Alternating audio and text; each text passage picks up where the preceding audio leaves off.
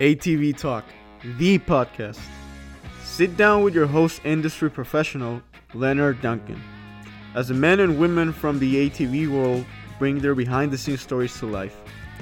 Every Tuesday at 5 p.m. Pacific Standard Time. And remember, dream big, it could be your story one day.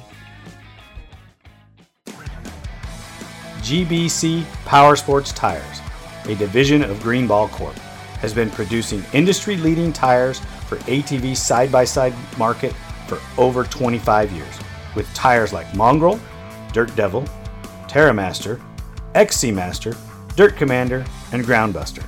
They have a tire for your application. Top racers from GNCC, Works, and Best in the Desert rely on GBC Power Sports tires. So why shouldn't you? Go check them out at gbctires.com to see the full line of tires they offer. Thank you very much.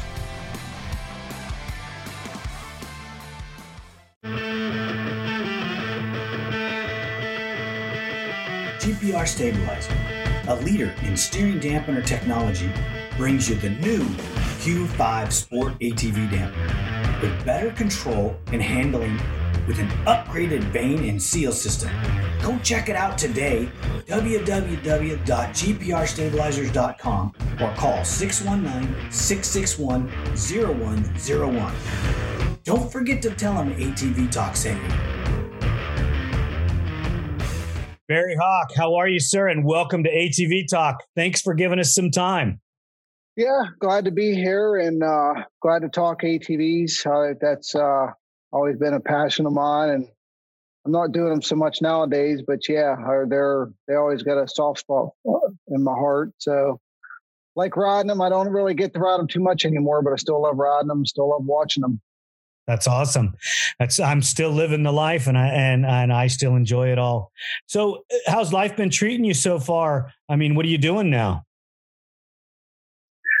Well, currently I am the team manager for the factory gas gas uh, bike team for GNCC's National Enduros, US Sprint Enduros. So I'm I'm a really busy person with uh, with working with the factory um, alongside my factory guys, which are uh, Ricky Russell, Johnny Girroir. I have uh, five support guys that are on the team.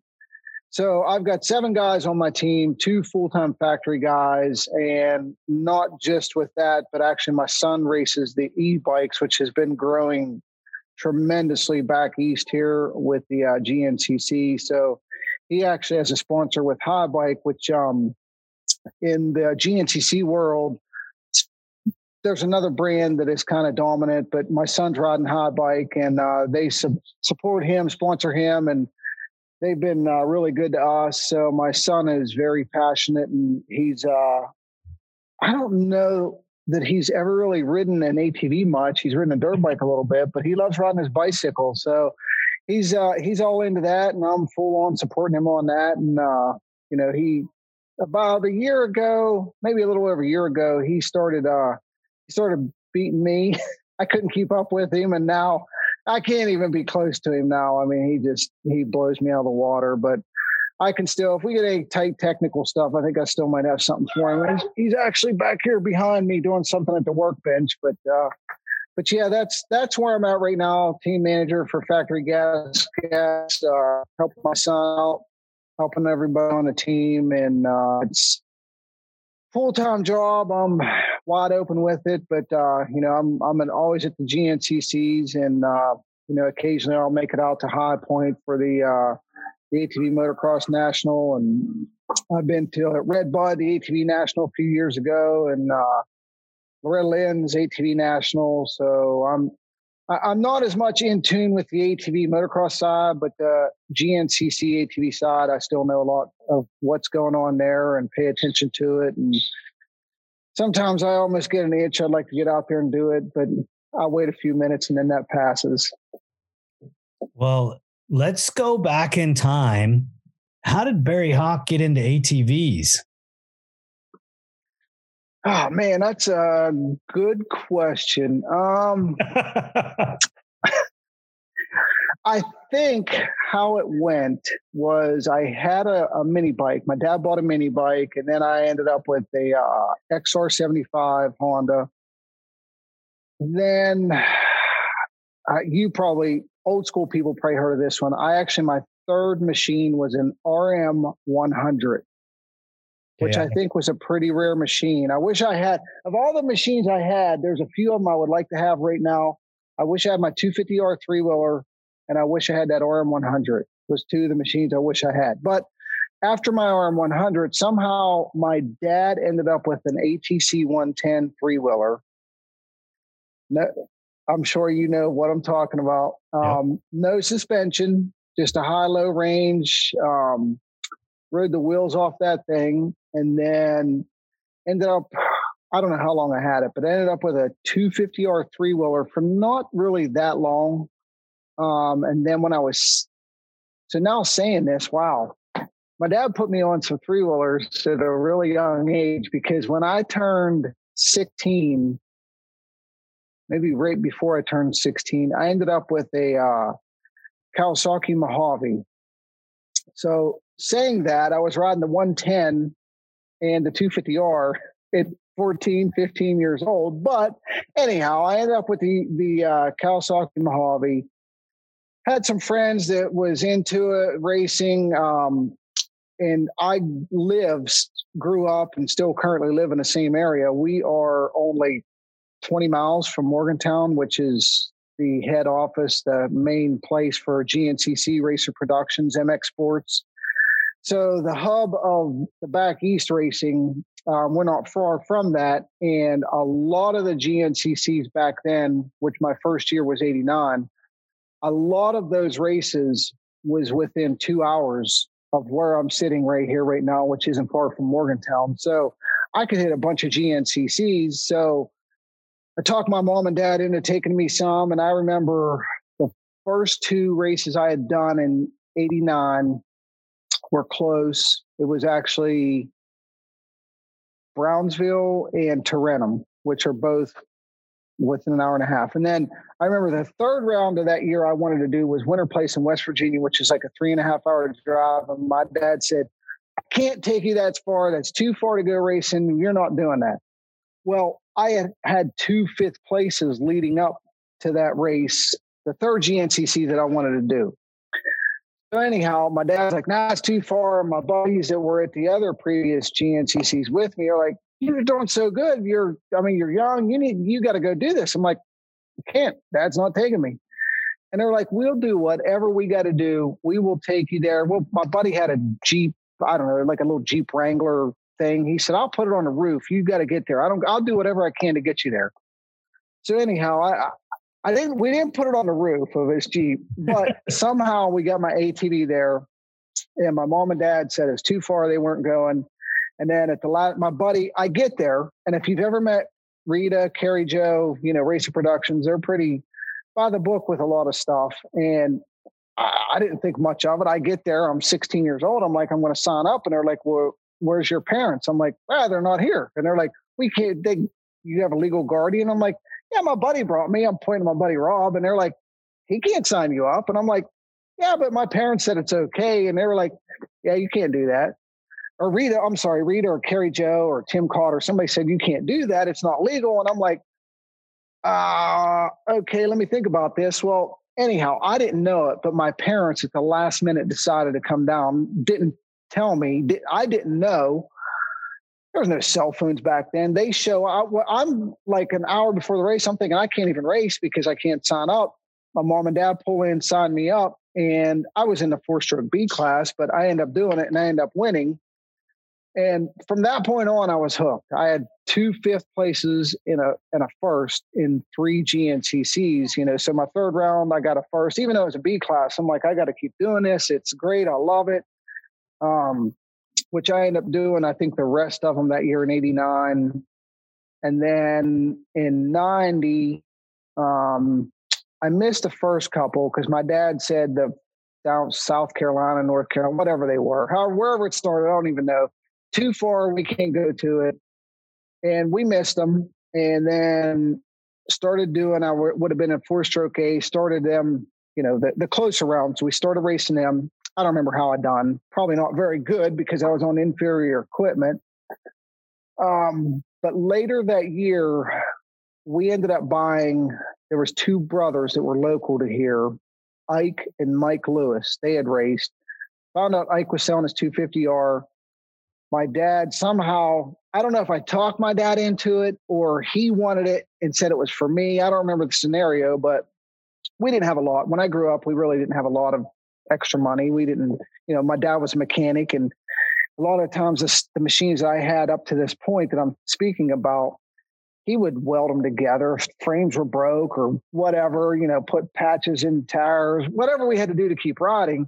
But anyhow, we end up going and buying a, a 250R off of Ike Lewis. And I raced a couple rounds at the end of 1990 on that 250R.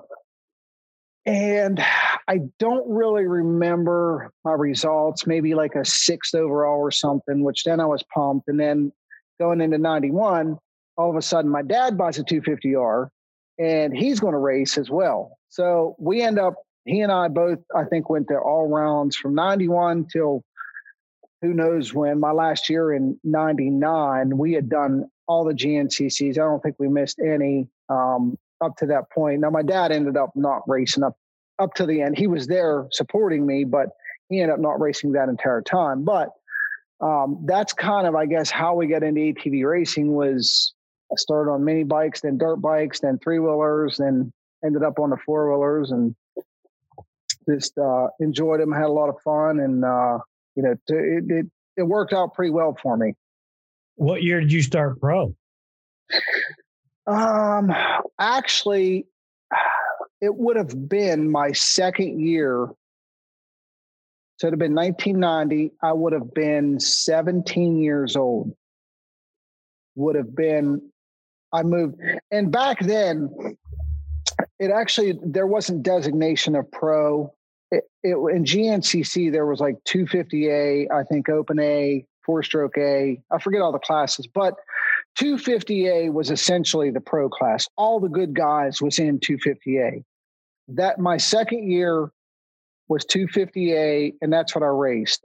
And I, man, I now you got me curious. I'm gonna have to go back and look and see how I'd done in my first pro race on the ATV, which I I, I want to say it was like a sixth, but regardless, in '91, which would have been my first full year of racing the pro class. It was 250A, but like I said, the pro essentially the pro class. I ended up getting my first win. So I would have been, I think to this day, it's the record for GNCC. I was 18 years old and I won an overall. I was the youngest person to ever win an overall. Was 1991. I was 18 years old. So, and I remember, I remember that day. I've done so many races since then, but I do remember that day very well. It was, I think it was early July, and it was, we were pretty much in a drought situation, and it was a dust bowl. And I remember getting the whole shot, and I led from start to finish, 18 years old, never screwed up, never made a mistake the entire day um, I do have a picture that I came across recently that is very interesting because some of the stuff I remember, some I don't. But I had stock suspension. Now back then there wasn't as many aftermarket products as there is there was 10 years in, in 99 or let alone 2021. But I had stock wheels, stock uh, radial front and tires that came on a 250R. So I had stock wheels, stock tires, stock suspension. I think the only modifications I had on it was I had a front bumper, I had different handlebars, different grips, and that probably was about it. Took my airbox lid off the airbox. You know, I'd probably give you another horsepower or two. But other than that, it was essentially a stock quad. Now the other guys didn't have a lot more than I did, but they all I'm sure everybody I was racing against had they probably had bead locks, they probably had better tires, and they probably had better suspension than I had. But I rode smart. You know, for 18 years old, I rode a smart race, got the whole shot, didn't make any mistakes. That was a big thing. Nobody could get close to me because of the dust. Just don't make no mistakes. So yeah, it was a it was pretty, it was a pretty neat day. I remember the last lap going by uh, Dave Holbert, who is Steve Holbert's brother, which I was racing Steve, and I remember going by and Dave walked out on track and he went like this, like you know, he's pointing like "Be smart," and I'm like, man, I can't believe this guy. He, he all these people are cheering for me. Like I know them, but I didn't know they knew me. But looking back on it, it was like there's this young kid and he's beating all the big dogs and he's not screwing up. I'm sure they probably all were thinking like, well, at some point he's going to screw up, or at some point they're going to catch him, and it never happened. I just, it was a, it was a pretty neat day for sure. That's awesome that you remember it that way. That's so cool. Yeah. Yeah. Um, we all have those moments in our life that, you know, that race, that day, that moment. And I'm sure if you think long and hard enough, I'm sure you could come back to specific moments and feelings that you were having during that ride. Uh, I mean, I can see the, the, the look on your face now. Uh, you, you're feeling it right now. Oh yeah, absolutely. Yeah, it was. I couldn't tell you the last time I told that story in somewhat detail. Uh, that somebody that would appreciate it. Um, and my son's sitting here behind me. I don't know if he's listening or not, but I don't even know that he ever heard that story. But you know, he's 15 years old, and at some point, you know, he probably he may race these e-bikes and get an overall win, and like the adrenaline and everything just up to that point, like. And I keep preaching to him like, you don't always have to be the fastest guy out there, but you got to be smart. Don't make the mistakes. Just be smart. Do do the right thing, and put yourself in position. It's almost like in GNCC, it's really similar to like the draft in NASCAR. You got to be in the right place at the right time. You don't always. I, I, had one on the ATV and the bike side. I won on both sides. There was days that I won when I was the fastest. There was the there was times that I won then I wasn't that I wasn't the fastest, but I was the smartest. It was like right place, right time. Just don't make any mistakes. Be when it's time to pounce, be in position. So that was, yeah, that, that day was uh, right place, right time. And I don't know, maybe I was the fastest that day. I don't know, but I know I didn't screw up. Well, you obviously were the fastest that day because you had the trophy. I good point. Good and you point. probably still have that trophy, don't you? You know what? I think I think my mother has that trophy. I don't think she's letting me get that anytime soon. I think she's had it for a long time. Colin, do you know if she has my first trophy? See if she my first overall trophy on the quad. Yeah, I bet my mom has that. My son's going to text my mom right now or call her and find out. But yeah, that uh, that, that's pretty yeah, awesome. That uh, that that's it was. It was a pretty neat day. Do you remember um, what's your favorite facility to race at, or what's the favorite place? Ah, man, I've raced so long. Um, I always have a soft spot for John Penton. Back then, my first overall was at Burr Oak, or John Penton, or Sunday Creek. It's been around. It's been on the GNCC circuit forever. Actually, uh, my first win was there in 91. The first GNCC there was in 90, and we're still going there. So I've always liked that place. I think the woods, the terrain is very similar to where I live, like the terrain that I grew up riding. Um, I've always liked that place. Um, I went through all of it. I used to hate Florida, but then I've won there, so I I, I like Florida. A different, you know, the sand. I've liked that. Um, of course, Ironman, when the dirt is good there, which is typically most of the time, it's that's really that's good dirt. That's a really fun place. And you would think in Indiana farmland, you would think that there wouldn't be much elevation change or much different there. You know, it'd all be flat, but it's not. There's a lot of hills. You have Ironman hills, so I always like racing there. Um, but I think my all-time favorite, and probably because it's close to home is High Point. If I could pick anywhere to race anytime, it would be High Point. I think because I have, I'm pretty sure I could say this with certainty, is I have more miles, more laps, more time at that place than anybody around, even the Holberts who live there. I know every inch of that place, every rock, every route, everything. I've raced ATVs, dirt bikes.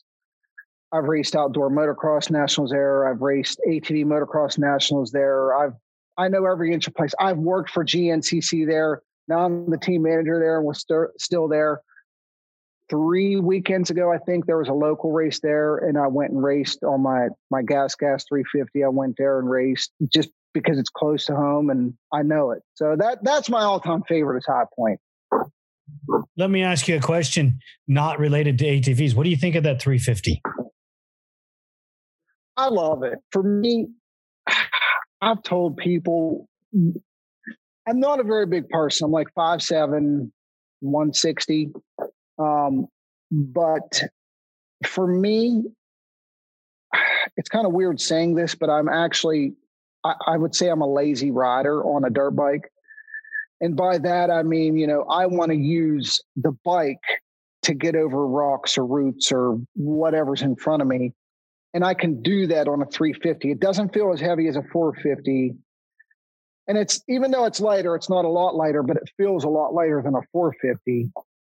And a 250, I feel like if I come around a corner and there's a root or whatever's in front of me and I want to get the front end light to get over it, on a 250, I feel like I have to manhandle it, pour, put more muscle in it to get over an obstacle in front of me. The 350, I can use the power and slip the clutch a little bit and get the front end light to get over it. That's why for me, like I I love the 350. I wish I've ridden KTM 350s. I had one. I had Husky 450s. This gas gas, or I'm sorry, KTM 350s uh, Husky 350s and this Gas Gas 350. And for me, it's it's the best bike. I wish my bike right now. I wish I could have raced that back when I was racing because it is it, it's it's like the perfect bike for me. You know, I get on if you're racing motocross against a bunch of other 450s, you're n- probably not going to get a good start on a 350 because you're giving up some horsepower. So that's motocross. But in off road, the 350 back east is really like that is a really really good machine unless you're a really big individual you know i would say six one and bigger you know maybe six foot if you're somewhat on the heavy side then you want the power of the 450 you need a 450 i get it for me for probably 75% of people back east a 350 is the way to go my opinion what do you think? Do you know who Brandy Richards is? Brandy Richards, yes. What do you think about what she's doing on the West Coast? Do you even know? I don't know exactly. I do know that she has done very good at six days, but I don't know what she's doing out there currently. She won the men's pro am. Really? 50. Wow. Good for her. She podiumed with a broken hand in the third, missed the race because of the break, went to the next round, won it, and then backed it up and got second. Wow. So in four rounds, she's been on the podium three times. Um, and That's she impressive. and she loves that bike. I love it too. I would if you told me here's a bunch of money, go buy a bike and build it to a spec to something I think is good and give it to you, hands down it'd be 350 Nice. and also i will say this that most people the majority of people probably 98% of the people out there cannot use the power of a 450 it, there's too much power for them so that's why the 350 like uh, you can lug it like a 450 or you can rev it out like a 250 so and it sounds like that's what brandy's doing she's getting everything out of it that is that it offers. I I had a nice conversation with her. If you want, go to episode 59 and listen to it. Okay. Um, because I was so intrigued by a her getting on the podium. And then right after we tape her episode, she goes out and wins the thing. So we have to do a little add on at the end, um, you know, talking about the win. Uh, I was very impressed with her. She's uh, she's a phenomenal young lady, and she's she's got her sets on the, the sights on the pro men's class, and I believe that I think she's going to make it. I think she's going to do it. She's putting in the work. Yeah, well, that's good. I mean, that would be that would be very impressive for her to do that. Um, I think she absolutely could do it. Um, and I would, for her, for the first female to actually do that in the men's pro class. I mean, I don't think yeah, that would be win, but I think right. But yeah, but still to go out there and compete and be competitive, that's that's that's impressive. That's really impressive. It is. She's I I haven't got to watch her ride in person yet. I can't wait till I get to go to a works race, uh, a motorcycle round, and watch because I'm a huge fan, and I'm not even getting to watch. I get to see photos. Right. Right. You know, and uh, I mean, you've been around a long time. One of the biggest things about us, uh, I think, the people that have been around is we're such fans of the industry, motorcycle ATV. I mean, granted, I'm ATV first, but uh, I still love to watch the fast or the good motorcycle guys. You know, I mean, it's we all broke our teeth and, and or cut our teeth on on two wheelers. You know, right, right. Yep, mm-hmm. yep, for sure. When I was four, so right. yeah. Yep. I always, I quite often, and I still, I hang out and talk to a lot of the ATV guys on the GNCC side. But obviously, I'm around all the dirt bike guys more. Um, but I, we, a few times a year, we often get in a heated, not argument, a friendly disagreement. Of I always tell the bike guys that if you had to race and there's really no fair way to do it. But if you had to put uh, just the top 10 or top six bike guys against the top six ATV guys, and we could do lap times from the ATV guys and lap time for the bike guys, and then they switch, and you take, I don't know, your, your two or three fastest laps from each guy. Obviously, the bike guys are going to be slower on the ATV, and the ATV guys are going to be slower on the bike when they switch over. But overall, the ATV guys are going to be faster on the bike than the bike guys would be on the ATV. Now, yeah. typically the ATV is going to be slower anyhow because you got to back east going through the trees. But if you had to do an average, a time average, I still would guarantee without a doubt the bike or the ATV group would be faster than the bike group. And the bike guys get mad when I say that, but uh, and they're like, "No, you don't think we're talented, or they're more talented than us?" I said, "No, I, that is not why I'm saying that. I'm saying that because typically the bike guy, or I'm sorry, the ATV guys have dirt bikes and they ride dirt bikes. Maybe not a lot, maybe some do a lot, but typically they will get on a dirt bike and they have a lot more experience on a dirt bike than the bike guys have on an ATV. I have been around a couple bike guys that are very super talented. Thad Duvall, Ryan Sipes, super talented guys, and they were very good. They were very impressive on an ATV. On the other side of that, Craig DeLong and Randy Hawkins, two very talented guys on dirt bikes, were absolutely hideous on an ATV. It, they were so bad. And I will tell this them, I'm not picking on them. I'll tell them this to their face. Like I honestly thought a few years ago, Craig jumped on an ATV and there was just a small little bank. And and what happened when I did that? I told my ATV guys get on the bike and the bike guys get on the ATV. And the the ATV guys are just on the dirt bikes, they're ripping around, and the bike guys are on the ATVs. And Craig come to this little bank, a little drop off, and I see him stop and I pop. I'm like, what are you doing? He's like, I'm, I do not want to go off there. I'm going to roll over. I'm like, no, you're good. And he's like, no, I'm going to roll over. I thought he was joking. He was serious, but he ended up like, he was like, well, Brycen Neal was coming down and he would like jump off of it and like turn in the air and land and go up the road. And I'm like, yeah, Craig, like it's, it's fine. Like you're not going to roll over, but he just wasn't comfortable with it. That's why I say that the ATV guys are better than the bike guys if you had to race them and do times back and forth, hands down, the ATV guys would kick the bike guys' butt. Well, because they have more time on it. Let's get into that conversation a little bit.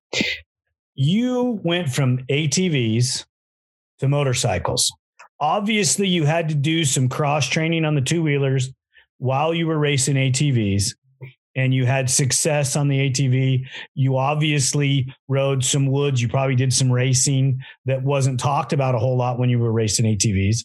but you were still doing it. And then you transitioned into the bikes and had success. One of the things that most people don't realize, it's some of your most famous ATV racers were bike guys. Mhm. Gary Denton. Yep. Whole career racing motorcycles. Beau Baron on the West Yep. Coast has won nine WORCS championships. He came from the motorcycle side first. Right now, one of the guys that's trying to be a top contender in WORCS is a WORCS motorcycle pro on an, an and an ATV pro. So he's riding both classes. Dustin Nelson, four stroke champion, uh, raced for years and years on the bike side, came and won multiple motocross championships in the ATV world on the West Coast. Um, and there's more. There's other guys. Doug Eichner could ride a two wheeler. I think as good as he could a four wheeler, but he didn't enjoy it as much.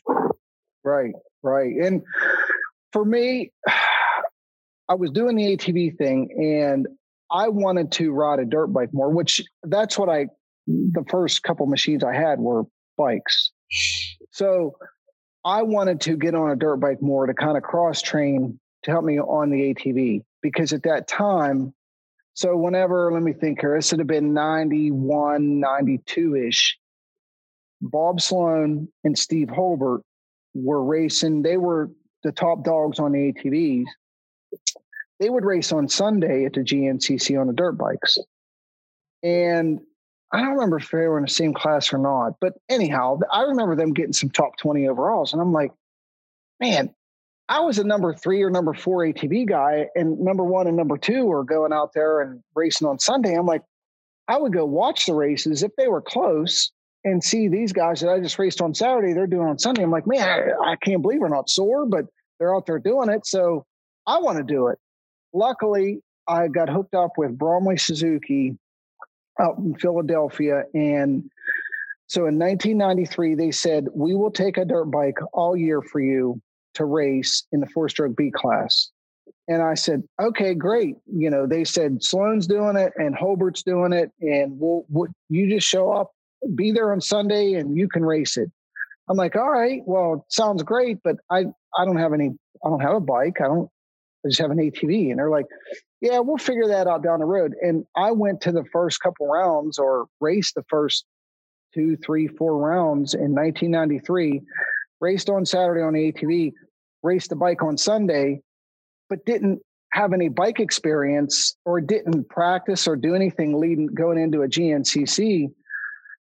I I probably didn't have two hours on a bike since I was 12 years old. And now I'm what, I'm 18, 19 years old. So there was a big gap of me going and just deciding to race. And I'm like, you know, I looking back on it, I was thinking, you know, what was I thinking? I'm thinking I didn't have much experience. Well, I should have been more prepared. But on the other hand, I didn't have enough money to go buy a new dirt bike and just go practice. Like any money I had was going towards the ATV stuff. Anyhow, I don't remember my results that first year in 93, the first couple rounds, but I remember by the middle of the year, I was uh, leading some races in four stroke B.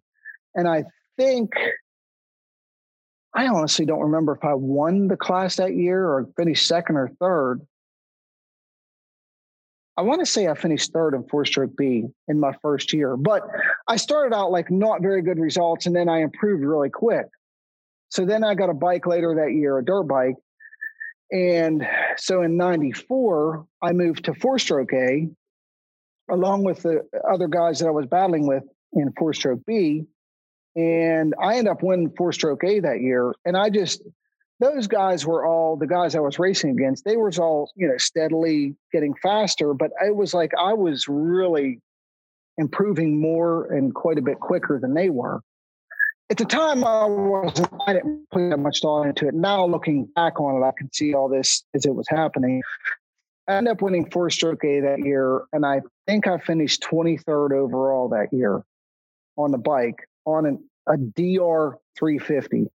And if anybody knows a DR 350, it's nothing like the 350 I have now. It's a beginner bike. Yeah. But anyhow, it was like that's all I had. That's all Bromley. You know, I'm grateful that they helped me, but they were like, "Hey, we'll have a DR 350 for you to go race." Okay, great. So I raced that in 94 and 95 and 96, 93 and 4 and 5 and 6. So I raced four stroke A for three straight years. And I was around 23, I think 19, maybe 17 overall one year on that DR. And was doing pretty good. You know, I would get some top 20 overalls. Um, but I was doing all that on the bike hmm. just to help me on the ATV to cross train so I get more seat time. I could see the tracks. I would know the tracks better. I would know everything, you know, be in better shape because I didn't want to ride the ATV that much. I wanted to ride the dirt bike more than the ATV for a couple reasons. One, because the dirt bike was still kind of new to me and I wanted to learn it and I was wasn't at the top. At this time, 94, 95, 96, I was winning ATV races and I didn't need to go out there and just hammer out laps on ATV. I wanted to go out and hammer out laps on the dirt bike because I knew it could make me faster on a dirt bike because I wanted to get faster and get top 10 overalls on the bike. But I knew that it was going to help me on the ATV as well. Like it was just doing some cross training. And I started 97 ish, I started not having as much fun racing the ATV, but I was still having fun racing the dirt bike. So in 97, I got hurt at the first round of the year. I got, which, let me back up one second. 97, I switched to an RM and I was going to race 250A, which was essentially the XC2 class. It was the second fastest class on the dirt bike. So I was still pro on the ATV. Um, first round of the year, we would have it was Ocala, Florida. We had practice on Friday. I forget the scenario. Yeah, back then it was practice Saturday on ATV, race Sunday, and then you could practice Monday on the bike and race Tuesday. That was during bike week when they used to have the race, the bike race on Tuesday. Anyhow, I'm practicing on the ATV. I'm like the new, you know, I'm racing 250A on the bike. I've won three or four straight championships on ATV. Anyhow, he's practicing. And I think now it might be Hard Rock track in Florida. Anyhow, there was a huge tabletop and it was really windy that day. And then when I went off of it, the wind actually pushed me and got me sideways. And I landed about one quad length short from clearing it, the downside. When I landed, the quad immediately bounced up and went this way. And now I'm looking down this big giant hill and I'm not on the quad. And I'm like, oh, it's going to be bad. Anyhow, I end up flopping down the hill. The quad's mangled. I'm mangled. I limp it back to the pits. I get there. and My mechanic, ATV mechanic, Tony Kellner, luckily he had enough parts, pieces, another, the quad from the year before, because we, I, had, I think there was a blown out tire. There was no tire balls, Danny. I had a blown out tire, bent axle, bent steering stem, handlebars. The pipe was smashed. Like it was a pretty bad wreck on the quad and on myself. So anyhow, Tony's like, don't worry about the quad. I'll get it fixed up as long as you want to race tomorrow. I'm like, well, I'm racing tomorrow. I mean, my wrist hurts, my foot hurts, my knees. It was, I literally hit the ground and flopped, and then I was sliding down. It was really hard. It wasn't sand, it was like hard packed clay. Sliding down the hill. I had two big, I still have scars on the top of my knees from the two big, like, just rub the skin off my knees I'm pretty sure I broke a bone on the top of my foot. I ripped both pants. Everything was new because this was the day before the race. Like new boots, new quad, new helmet, new gear. Boots were ruined, pants are ruined, shirts ruined, chest protectors ruined, helmet scratched up, goggles broke, gloves ripped. It was bad. Anyhow, the next day I told Tony, I said, I'm racing, and I raced and I'm winning, but my wrist hurts so bad during the race. Like, I mean, like almost in tears end up racing, winning. Um, I get done, and then it was a day or two later, whatever the bike race was. I got on the bike and my wrist hurt so bad. I went like a mile, pulled over. I said, I, I can't move my wrist. It hurts. It's swollen. So then we're no, don't go to the doctor, just put ice on it. And then that weekend we went to Georgia, which would have been that weekend. It was Georgia Motor Speedway. It was actually, I think we raced there once or twice, but I was nervous because I'm thinking, man, my wrist hurts, hurts pretty bad. Well, I done, I think, one a lap and a half, and my wrist hurt so bad I just could not hang on. this is during the ATV race. I don't do the bike race the next day, drive home. I remember I went to the doctor, got an x-ray and he was like, yeah, it's broke. And I'm like, no, it can't be. And he's like, yeah, it is. I'm like, it can't be broke. It's just swollen. He goes, you see that x-ray right there? You see that little dark spot going through that bone right there? Like that's broke. And I'm like, oh crap so I'm like, well, what are we going to do now? And he's like, well, you got three options, but you need to see an ortho specialist. So anyhow, the next day I went and saw the guy, and he's like, you got three options. One, let it heal its on its own because it was the navicular scaphoid, which is the bad one. When you break it, it takes like 12 weeks to heal. If it heals, maybe you're lucky, maybe not. You let it heal on its own. Um, you could do some kind of external thing, or I can put a screw in it. He said, I can operate in two days put a screw in it. When the cut heals, you can go do what you want. I said, sign me up. That's what we're doing. So I went in a couple days later, got surgery, put the screw in it. I still have it in to this day. Um, I think it was about two weeks, maybe 16 days, whatever it was after surgery. I remember going to Loretta Lynn's and racing. The cut was healed, and I got sixth overall on the ATV. Then the next round, I maybe got like third or something. But I remember in those races, like if I would hit like a G out or something that wasn't expected, and that wrist would get jammed, it felt like it was breaking all over again. Tears in my eyes, but I'm like, I just got to keep going. But so that was 97. So I missed a bunch of races that year. I only missed, actually, I didn't miss any ATV races. That's right. I missed a bunch of bike races because it was so sore the next day, but I didn't miss any ATV rounds. But I didn't score points at a few because I was hurt. But I end up winning the championship that year, 97 on the ATV. But on the bike, that was the year I was moving to 250A. And I don't remember my first race back. I don't remember any results until the end of the year. The last three rounds at the end of that year, 97 on the bike, I got sixth overall in the 250A class. So at that point, I'm like, you know, that would be like same as today. Like if a guy gets sixth overall from the XC2 class, that's pretty good. It's pretty impressive.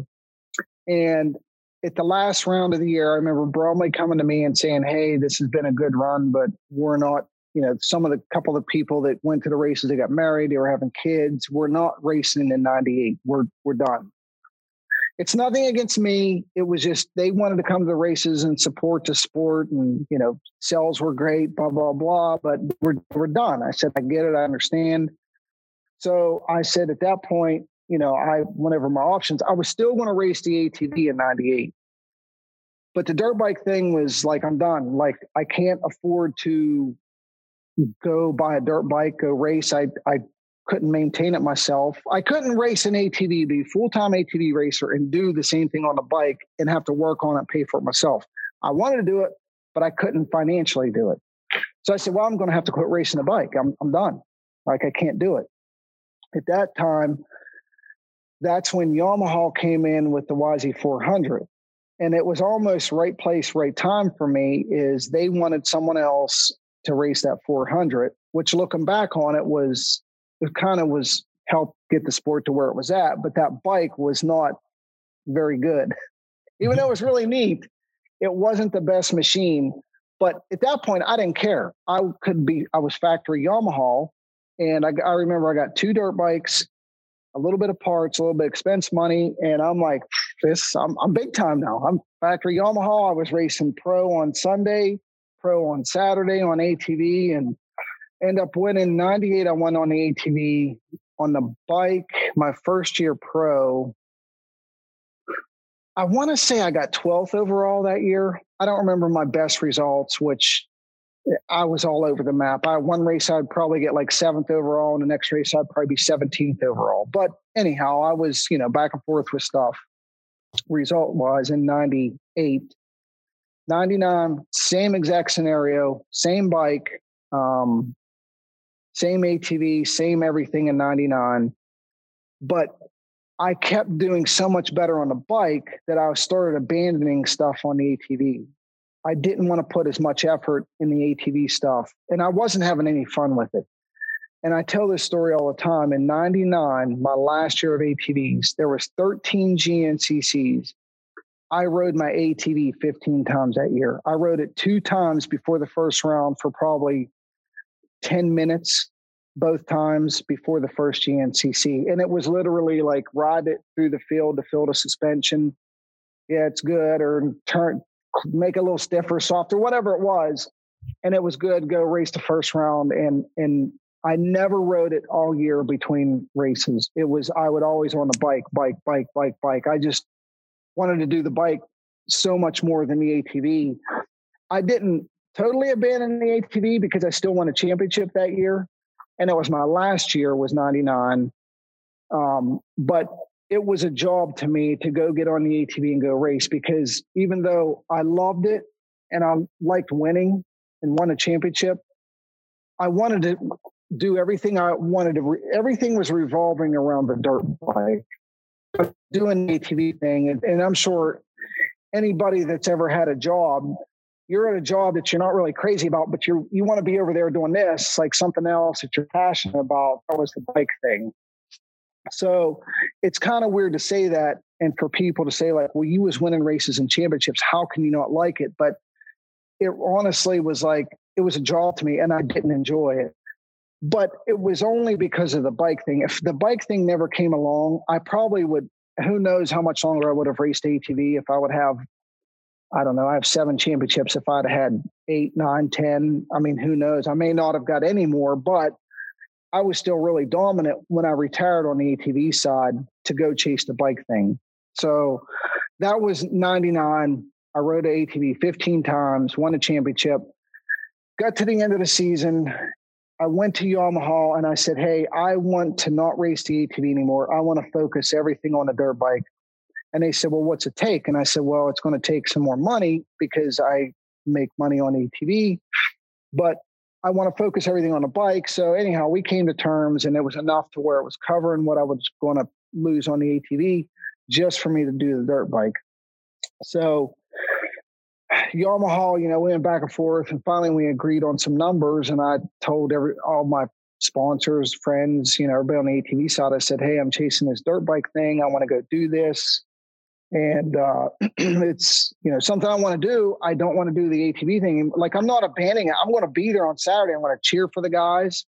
You know, uh, most of them I was friends with. A couple of them were kind of enemy wise. You know, looking at them, they wanted the same piece of the pie I, I was at up to that point. But you know, I was I wanted to go after the bike thing, and luckily Yamaha gave me the opportunity to do that, and I'd done it in 2000 I remember my results. It was really similar to the ATV thing when I moved to pro. It was like my results was like I would do really good and then I would do really bad. And I would do really good and really bad, really good, really bad. But anyhow, my second year of racing dirt bikes professionally, uh, although 99 was my second year professionally, once I 100% put all effort towards dirt bikes, my second year 100% effort, I got my first overall on my dirt bike, which was really similar. The path of how I did it on the bike and ATV was really similar. How, like, my first year, I was kind of getting on the map. The second year was up, down, up, down.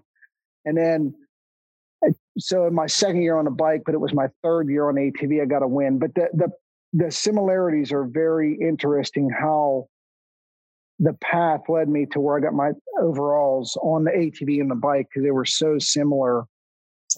And uh, it was actually at High Point was where I got my first overall on the bike. So, you know, it was one of the things where I think I'd won 49 ATV overalls. I won seven championships, 49 ATV races. And up to the point to where I got my first bike win. I don't know how many times I had raced the, the pro bike class up to that point. But I remember as the race was going on, and it was like the last lap and i'm getting a pit board like focus you know whatever it was 52 second lead or whatever and i crossed the finish line i was like i was so happy but on the other hand i'm like i'm such an idiot. Why did it take me three or four years of racing what uh, technically it would have been four years in the pro class for my second full year? Why did it take me this long to figure this out on the bike when I had it figured out on the ATV, it was like all the years, all the races up to my first win on the dirt bike. It was like I was always worried about the other guys on the track and oh, there's a mud hole or oh, there's a hill climb or I'm in third, and where's the, the other guys, or Shane Watts, or Rodney Smith, or Fred Andrews, the guys that were winning then? I'm thinking they're behind me. Oh, they're going to be catching me. But the race I won, I got a very good start. I got in the lead early and I raced the track and I never looked back one time to see where anybody was at. I just the totally the whole race I was totally focused with what was in front of me. Never cared about anything. That's why I'm like when the race over, I'm like, I'm an idiot. Why did it I know how to do this on the ATV. Why did it take me a couple years to figure it out on the bike? I finally did it. I got quite a few more overall wins, but it was uh, you know, there's a lot of similarities between the two. Um, but it was, you know, it's been interesting up to that point and to where I'm at now. It's been, uh, you know, I've been to a lot, lot, a lot of GNCCs and seen a lot of people when I've seen a lot of people in my shoes on the ATV side, Walker Fowler, where he's at, Chris Borich, where he was at, um, Bill Ballance. Like I've been in all their shoes. Caleb Russell on the bike side, I've been in his shoes. I, I've been in everybody's shoes pretty much where they're at. I've been there. I've been the B rider, the A rider, the pro rider on the way up, the pro rider on the top, and the pro rider declining going on the way back down. Yeah. So I've seen I've seen it all. I've been in their shoes. I've done it all at some point, some way, shape, or form. That's that's an awesome story. Um, yes, uh, thank I'm you. a little hurt that the ATV had to take second seat at some point, but uh, yeah, you know, I mean, it's just like the guy that goes from the motorcycle to the ATV. Uh, you know, you're trying to learn a new a new task, and it's exciting and exhilarating, and and you you have to at some point commit, or you're never going to reach your goals. How many well, titles did you win on the motorcycle? I only won one title on a motorcycle. I finished second three times and I finished third one time.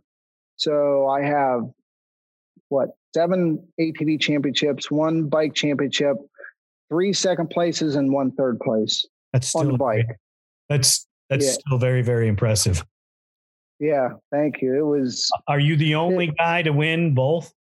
Yes, only guy to ever win an ATV overall and a bike overall, and an oh, an individual overall, let alone the championship. There's nobody that's ever been close to a championship. Um, and I don't think really the closest overall was, if we leave me out of it, um, a lot of people don't know this, but Walker Fowler rides a dirt bike really, really well. And whenever he came out of the youth ranks, he had a deal with Yamaha and he was actually part of my Ampro Yamaha team. So this must have been 2010 ish. Yeah, it had to be. He actually raced a dirt bike for, and was a teammate of mine. I think a four stroke A is, I think, his class. And I think he got maybe 14th overall at one of the rounds. Um, I don't remember which round, but it had to be 2010. But that was pretty impressive for Walker to do that. Um, and I think Bob Sloan, if I back up years, Bob Sloan and Steve Holbert, they were both around that 12, 13, 14, 15 overall range. Um, I don't think any of the other current crop of ATV guys are anywhere close to a top 20 overall. I know Landon Wolf rides a bike very well. Um, Brycen Neal rode a bike a little bit.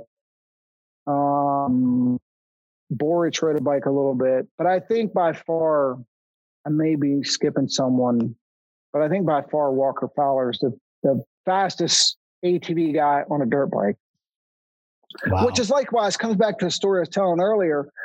To put a dirt bike guy on an ATV to finish in the top 20 overall, like if if Walker dedicated himself and probably put a month into it, I believe he could go out and finish in the top 20 overall one month from now. If he knew that was his job, that's what he had to do, I believe he could do it.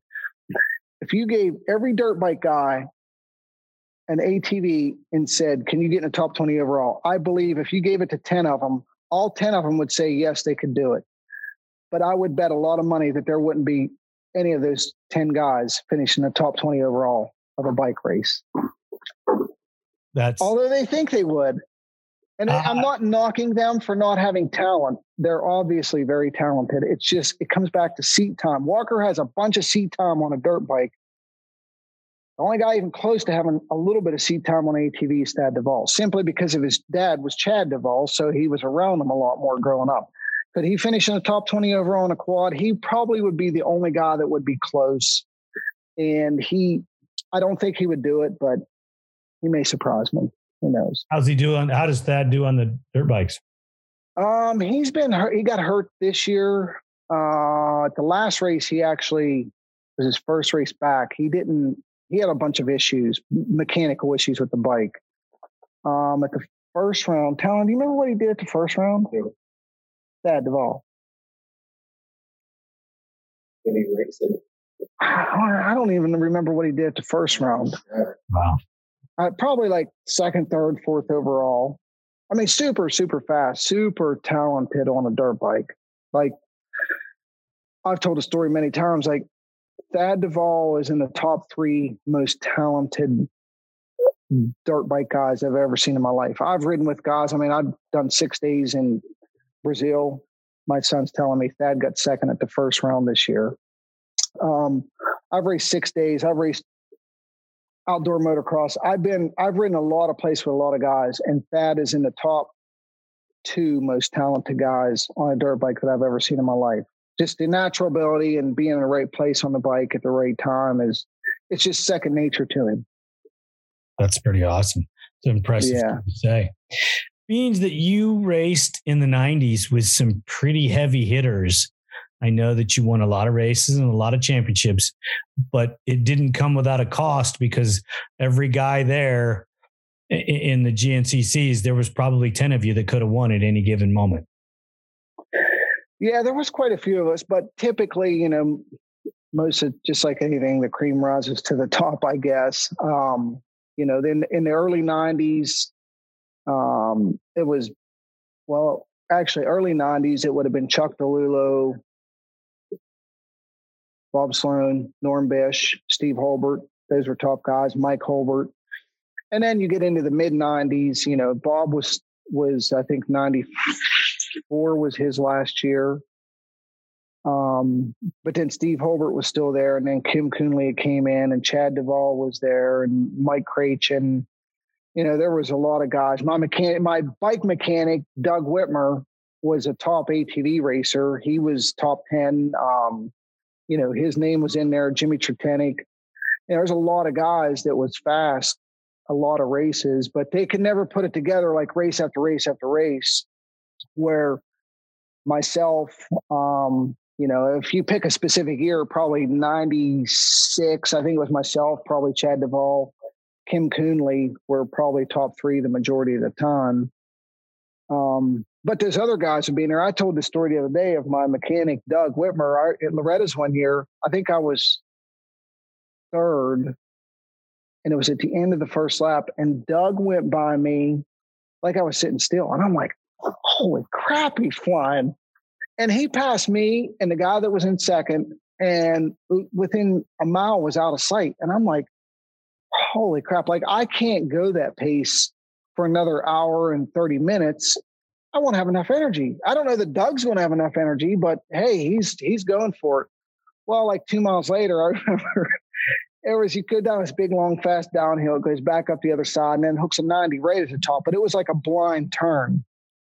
And when I get to the top, like you, if you wasn't paying attention, you would launch off it. There was like a big runoff.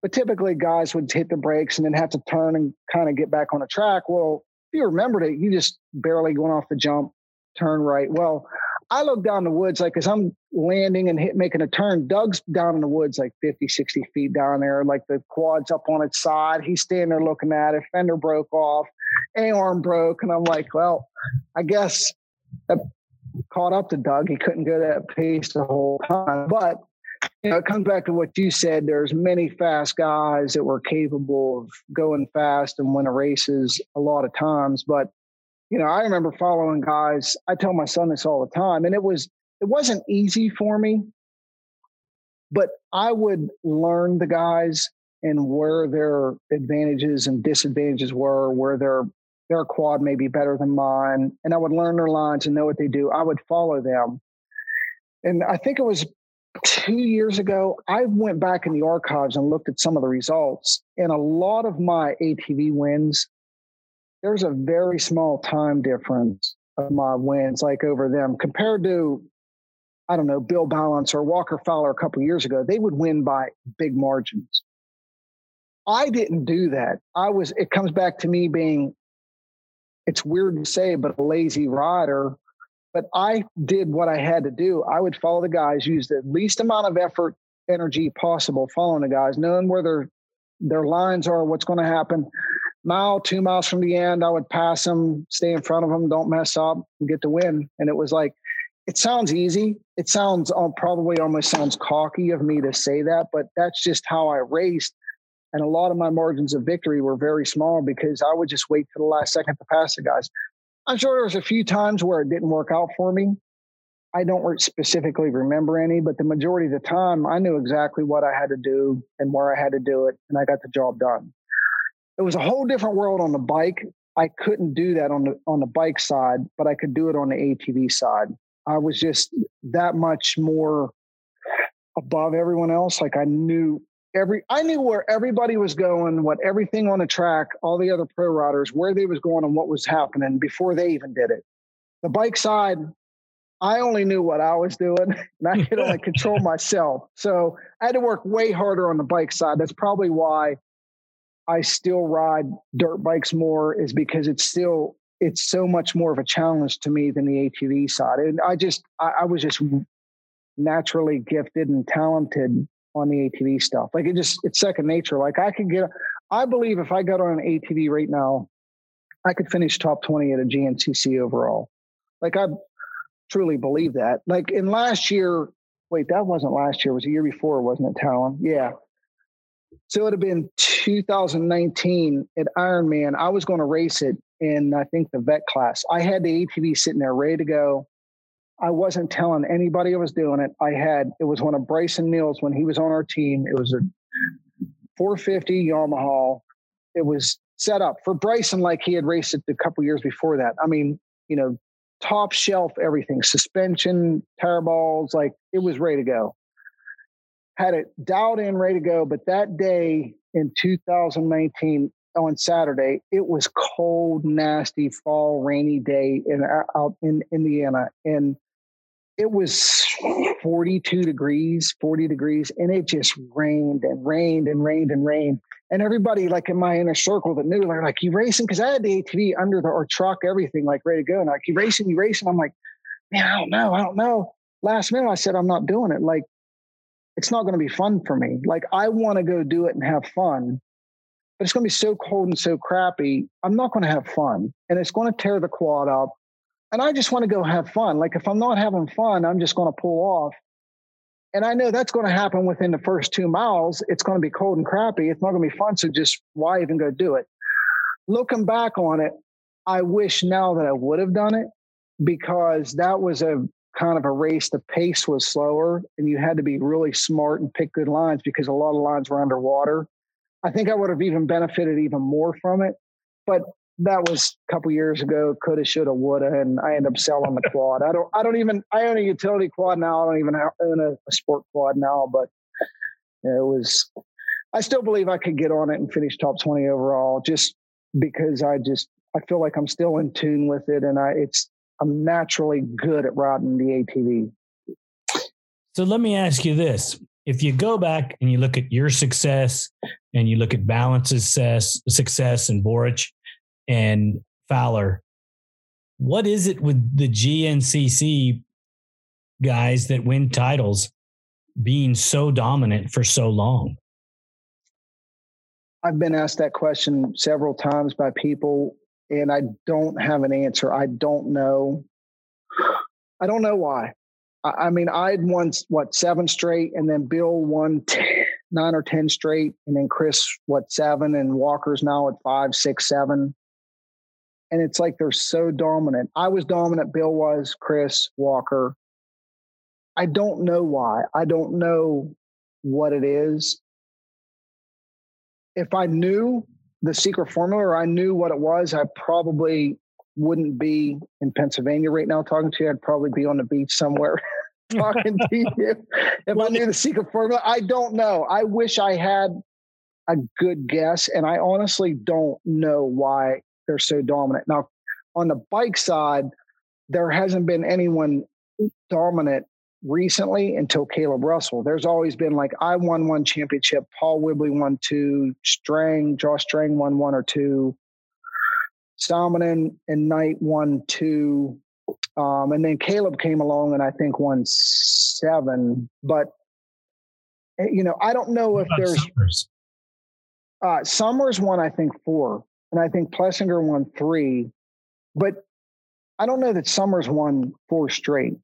I almost think Summers won one or two, and then Plessinger won one or two, and then Summers again. Like those two were kind of flip flopping. I think. But Kailub was the only recent memory. He's the only dominant guy on the bike side, which is similar to the ATV side. I don't know why. Uh, I don't. I, I don't know. I don't have an answer as to why the ATV thing has been like that for so long. Well, we missed. I honestly, Delulu raced four years, won three titles in a second. Correct, but he didn't win three consecutive. No, he won two. Then Sloan beat him by two points, and then and and uh, Chuck told me a little story. I tried was trying to get him on the show, and, and he told me the story. I was like, "Why did why did you tell me this?" I want to, I want you to, I want to tape this because I, I want everybody to hear it.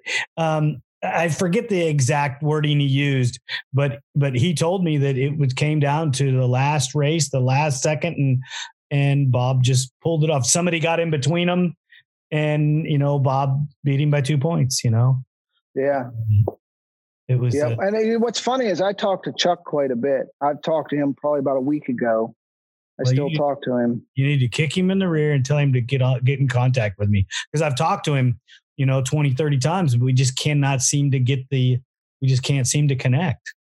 Yeah, I will. I'll definitely tell him. He, he, uh, he actually has a race team now, a dirt bike team that does hard enduros. So probably it'd be probably pretty good for him to talk on a Sunday evening driving back from an event. Will probably work for him. But I'll get I'll get on him. I'll tell him. I, have done a couple.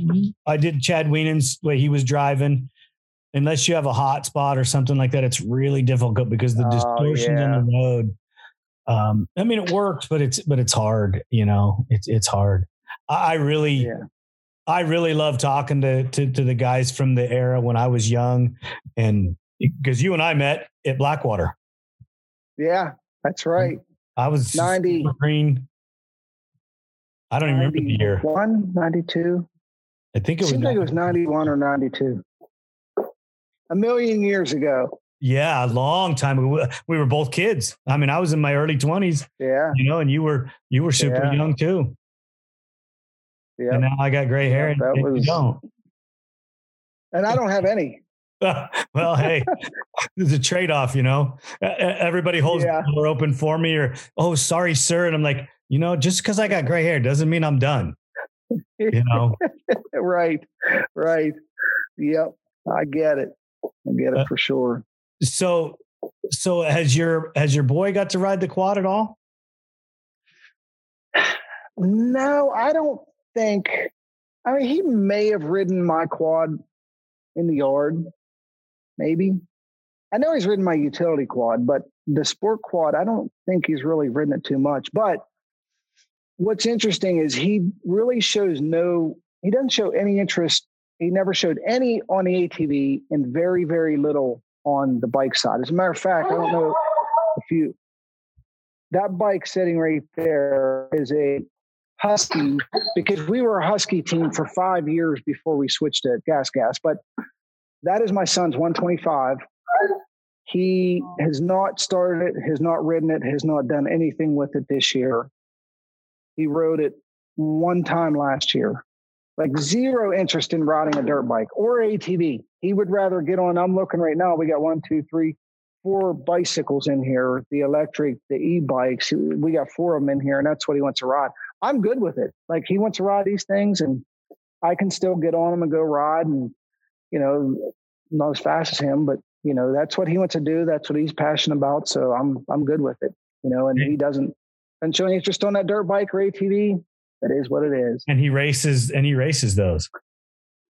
Yeah, they've been racing uh, the e-bikes now. This is the third year the GNCC's raced them, um, and he has done every e-bike round that they've had.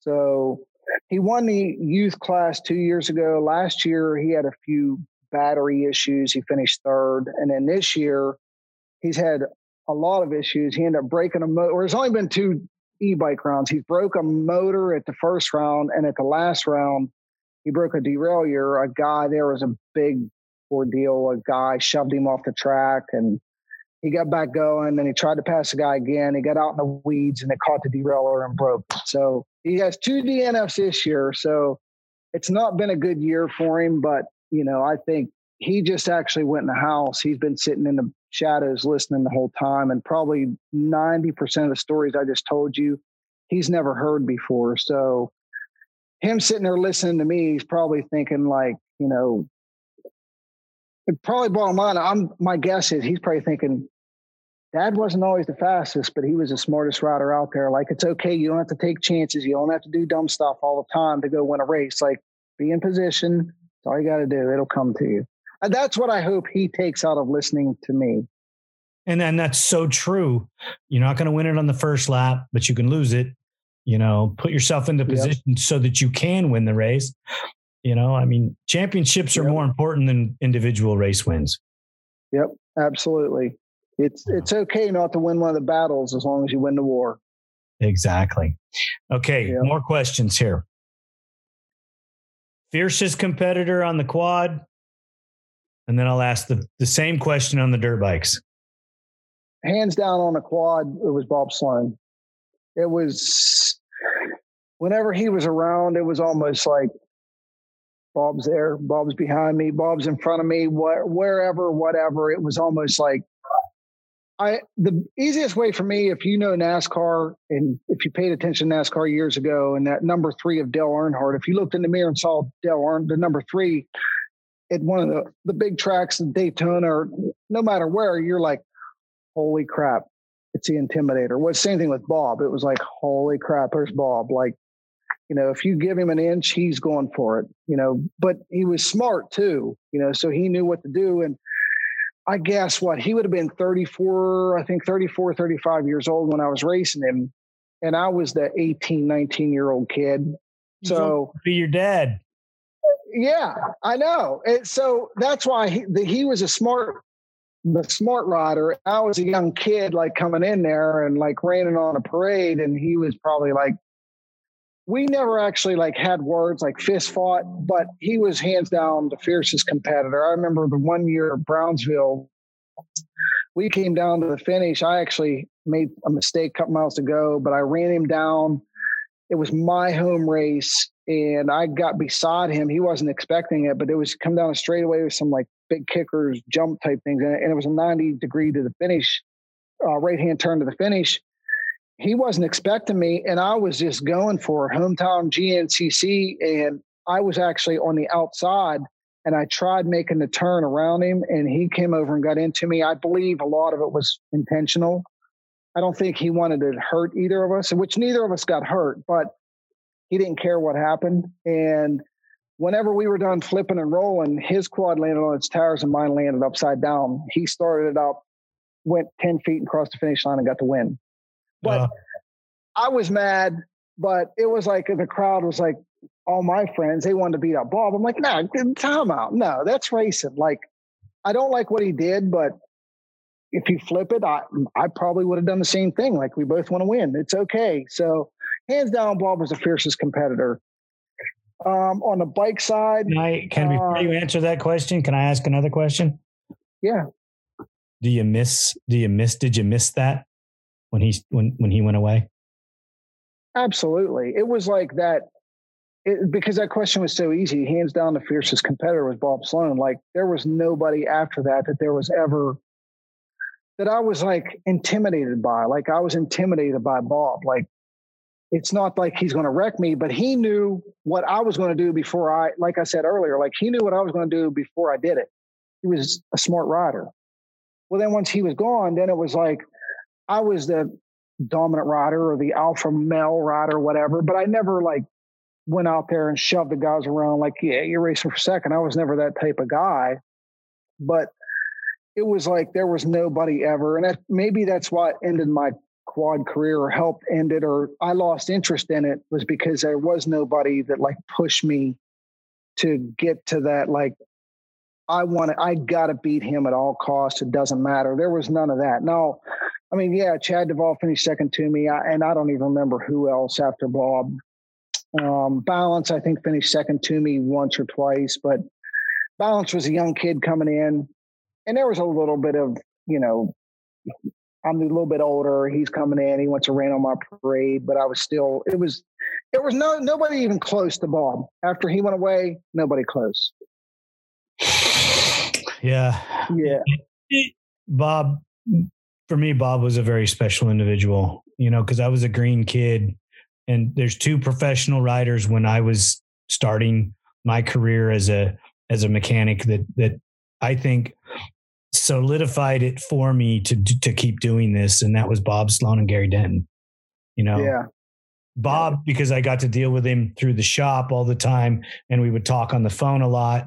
Um, and Gary, um, this young guy, you know, first or second Mickey Thompson race, you know, my brother's Lauren Duncan, you know, Duncan Racing, Paul Turner. He's the guy. I'm nobody. I'm just standing in the shadows. And Gary Denton made it a point to come over and introduce himself and shake my hand. And it, you know, I mean, this is a multi-time champion. I'm just, I'm just a nobody, and and this guy's making a point to say hi to me, uh, and that left Right. him. off. You know, it still does. Right. It still means the world to me, and and I think that helped build my desire to keep doing it and to learn more and to be better and and to always be available for everybody you know um, because Right. a couple guys that are that are you know winning today that weren't winning when I when my team was winning so you you, you treat those guys really good because when they're on top they're still going to treat you good Right. Yep. And that's for me, I always tried to treat everybody the same, whether I was the top on ATV bike, whatever. Like I want to treat you how you would treat me. And if they knew who I was or like, oh, you want to you, you're Barry Hawk, whatever, like eh, don't look, don't I'm no different than you, man. I just I tell people like if that ever would and occasionally would does still come up. I'm like, I'm no different. You I just got lucky riding an ATV or dirt bike. And they're like, well, I think he was a little more lucky. I'm like, well, luck, whatever. I was right place, right time. But I'm no different than you. I put my shoe on one foot at a time. right right you so know? go ahead and ask the second phase to that question Yeah. So the toughest bike competitor, um, there's nobody even close to what Bob would be, but I would say the guy that I probably drove me the most crazy was Juha Salminen from Finland. Um, he was super, super talented. He came in and kind of changed the sport and would sprint away early in the race and get a gap. And then I could never run him down because he would get a minute and a half lead and just stay there. Well, I couldn't, unless he made a mistake, I can't go a minute and a half faster than him after two laps to catch up. It's just, you know, when you're at that peak level, you just can't go that much faster. And so it was tough for me. Uh, he was tough for me because he was talented. He would do that. He changed the sport and he made me better. And I really, really wanted to dislike him. But I think just because it was culturally different for him, he was come here like almost like, you know, he, he spoke English, but it wasn't super well. He's like, I come here, I do job, I win race, I win championship. Like that's my job. And it was like you couldn't carry on a conversation with him.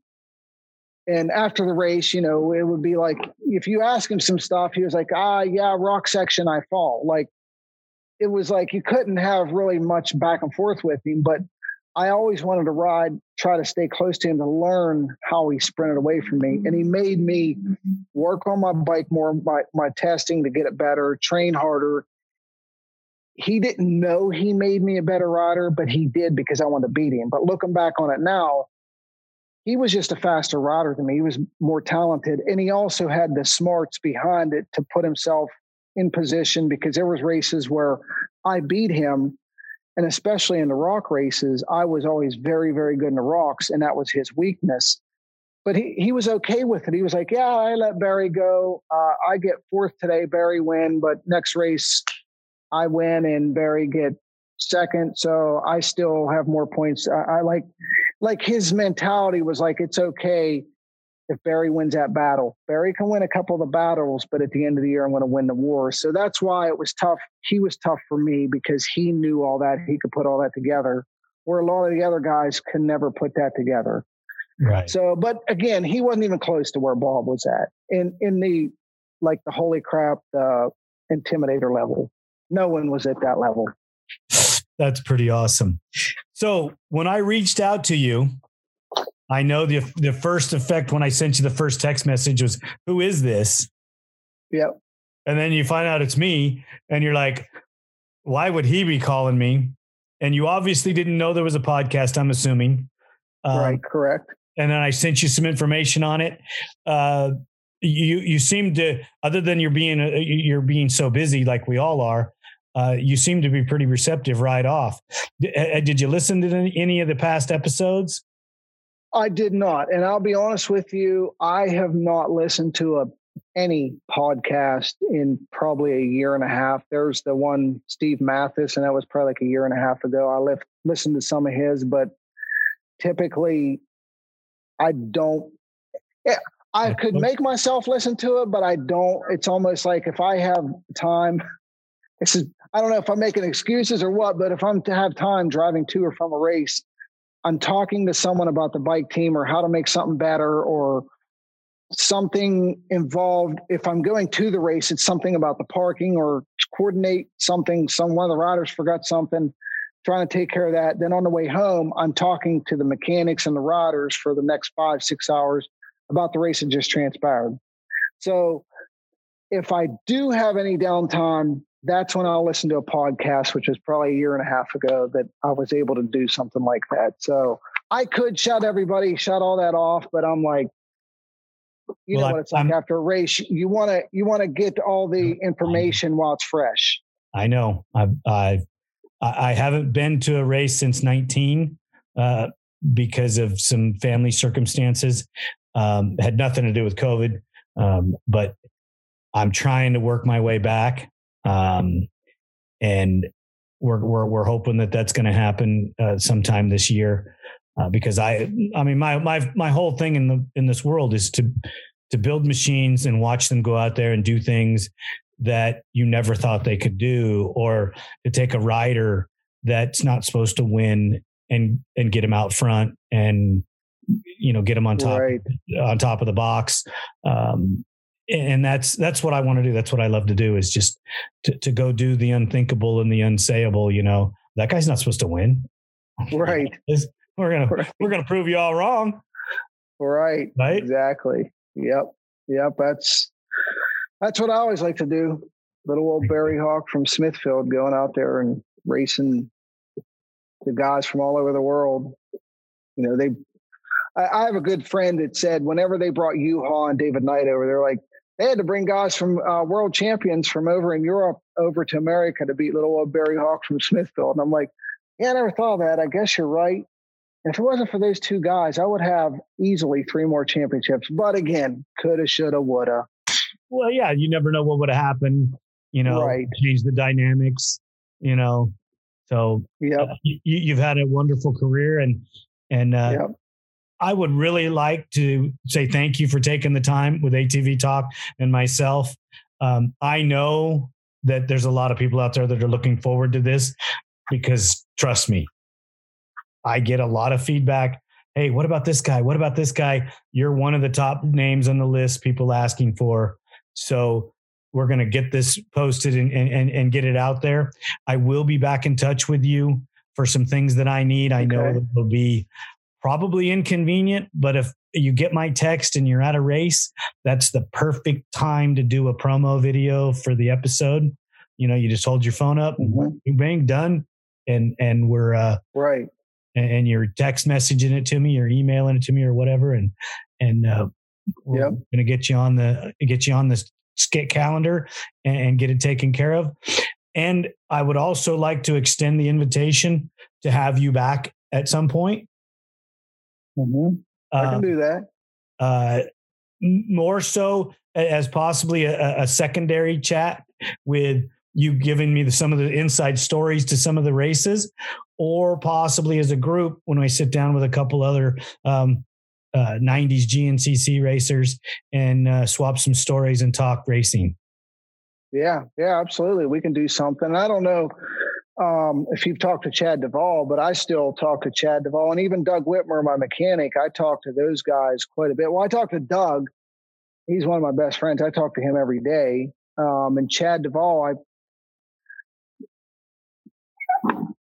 Chad Duvall, um, I talk to probably once a week. But what's interesting is Chad, his son Thad, still does all the races, but Chad is a mechanic for one of my guys on my team.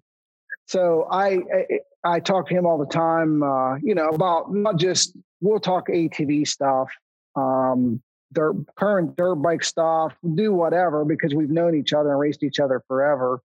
But uh, yeah, I still talk to Chad and Doug all the time. So you know, we could do something. I could line those guys up. We could talk the old You, good old ATV heyday. You need to pass my number on to Chad and tell him that I would love to talk to him. Um, I haven't spoken to him Okay. in years. Um, and uh, Yeah, definitely. his boy was super young the last time I talked to him. So, uh, Yeah. Well, Thad is, I don't know, Thad's 29 now, has a kid. So Chad's a grandpap. So, I got six Yeah. kids. wow, Yeah. Time flies. Tell me about it. Tell me about it. It's, it's pretty amazing stuff. Barry, Yep. thank you so much for your time. I know that, you know, carving some time out for us is a difficult thing. I'm probably taking away some special family time for you. Um, Nah, we're good, man. You're good. No problem. Well, I really appreciate it. And um, let's stay in contact. If I can ever do anything for you or your team, don't hesitate to hit us up. Um, I'm not afraid of of going into the motorcycle world, even though we are an ATV. Pretty much, I'm an AT ATV enthusiast, and we're almost exclusively ATV. But I still enjoy the motorcycle stuff. So if we can ever do anything for you, you please let us know, and we'll uh, we'll definitely help you out. Okay, we'll do. Definitely. You know, something, uh, one last thing before we go is I don't know the actual physical address of where you guys are at, but are you in a business park right beside the interstate or right close to the interstate? Duncan Racing, is that Duncan Racing used to be in Santee next to Gillespie Field.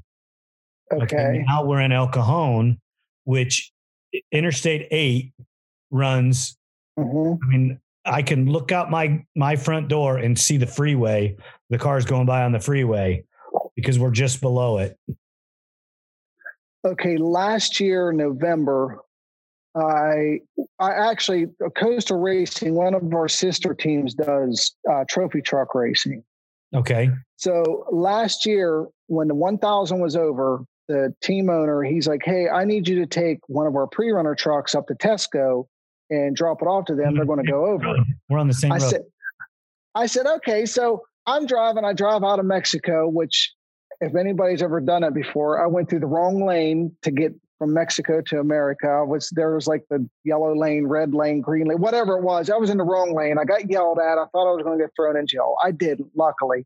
But finally, I get into America and I'm driving. It was a Sunday evening after the 1000. I had been gone for two weeks. I'm thinking, I just want to go home. I got to get to the airport or drop this truck off and get to the airport. And then I'm flying home finally after a couple weeks. I'm following my phone and I'm going, and it's like, it's up here or whatever. It's straight up here, uh, uh, quarter mile, whatever it is, couple hundred yards on the left. And I'm going, and I'm like, there's a Duncan Racing sign. And I about ran, ran off the road seeing that Duncan Racing sign. Well, I go up, drop, drop the truck off. I didn't even, I ran into one guy. It was like after hours, drop it off, leave and come out. And I was talking to someone after that, and who was it? I honestly forget who it was, but I said about the Duncan Racing sign I saw, and then Tesco was there, and there was someone else. Is there another ATV shop right there around? The guys that area? built the One X bike are are not Yeah. too far from there. They're on the they're on the on the frontage road or Old Eighty uh, uh, or Lake Jennings uh, right there. Um, you pass by their place. Um, like Okay, but I thought there was another ATV. Is there not, anybody specializing in it? No. not where we are. No, Okay. no, Okay. no, nobody that does ATVs. But yeah, I know I when I saw that, I thought, man, I wish this was different timing. I like to stop in there and see those guys. But it was, you know, it's like you've been on the road for a couple weeks. It was like, hey guys, I'm ready to go home. yeah, ex- I get it. I didn't. I get it. Yeah. Well, if you come back out, please schedule with us and uh, we'll go get something to eat, you know, and and, and maybe talk live. Yeah, definitely. Yep, for sure. We can do that. Don't know. Sometimes with the the truck team, stuff happens like that. Like I might get a phone call and go out there tomorrow, and it may be a year from now. At some point, I may go. I may never be there. I don't know, but it's just that you know, if I am, I'll definitely will hit you up. I appreciate Sure. that. That's awesome. That's awesome stuff. Yep. You have a Yep. great day and a great night. All right. And and again, thank you so much for taking the time with us. And I will be in contact. Um, if you want to round up some guys and get some information to me, we'll get it on the schedule. We'll make it happen because I would love to hear some of those uh, wrong turn stories again. And uh, Okay. and, and just talk about it all. Uh, Chad is a is a hell of a guy. Uh, him and my brother spent Yep. a lot of time on the phone. I talked to him quite a bit myself um, when I had blonde hair instead of white hair. Yeah. Well, yeah, I'll definitely. I'll uh, I'll see him this weekend. I will see Chad, so I'll definitely tell him to hit you up, and you guys can do one of these with him, and I can pick on him and tell him, tell him get get his butt in gear. I'd appreciate that. That's awesome. That's so awesome, We can do that.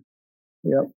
Barry. All right, It man. was my, Yep, it was my honor and my pleasure. Uh, You know, I was really looking forward to this um, because I did follow you from a distance for years and years and years. Um, and uh, it's always a pleasure to meet somebody. Yes, you have a a solidified spot in history as one of the one one of the all time greats. The team here at ATV Talk would love your feedback. Please email us at hello at atvtalkpodcast.com. Brought to you by Take Two Custom Tees, screen printing experience that is dedicated to quality and customer service every time.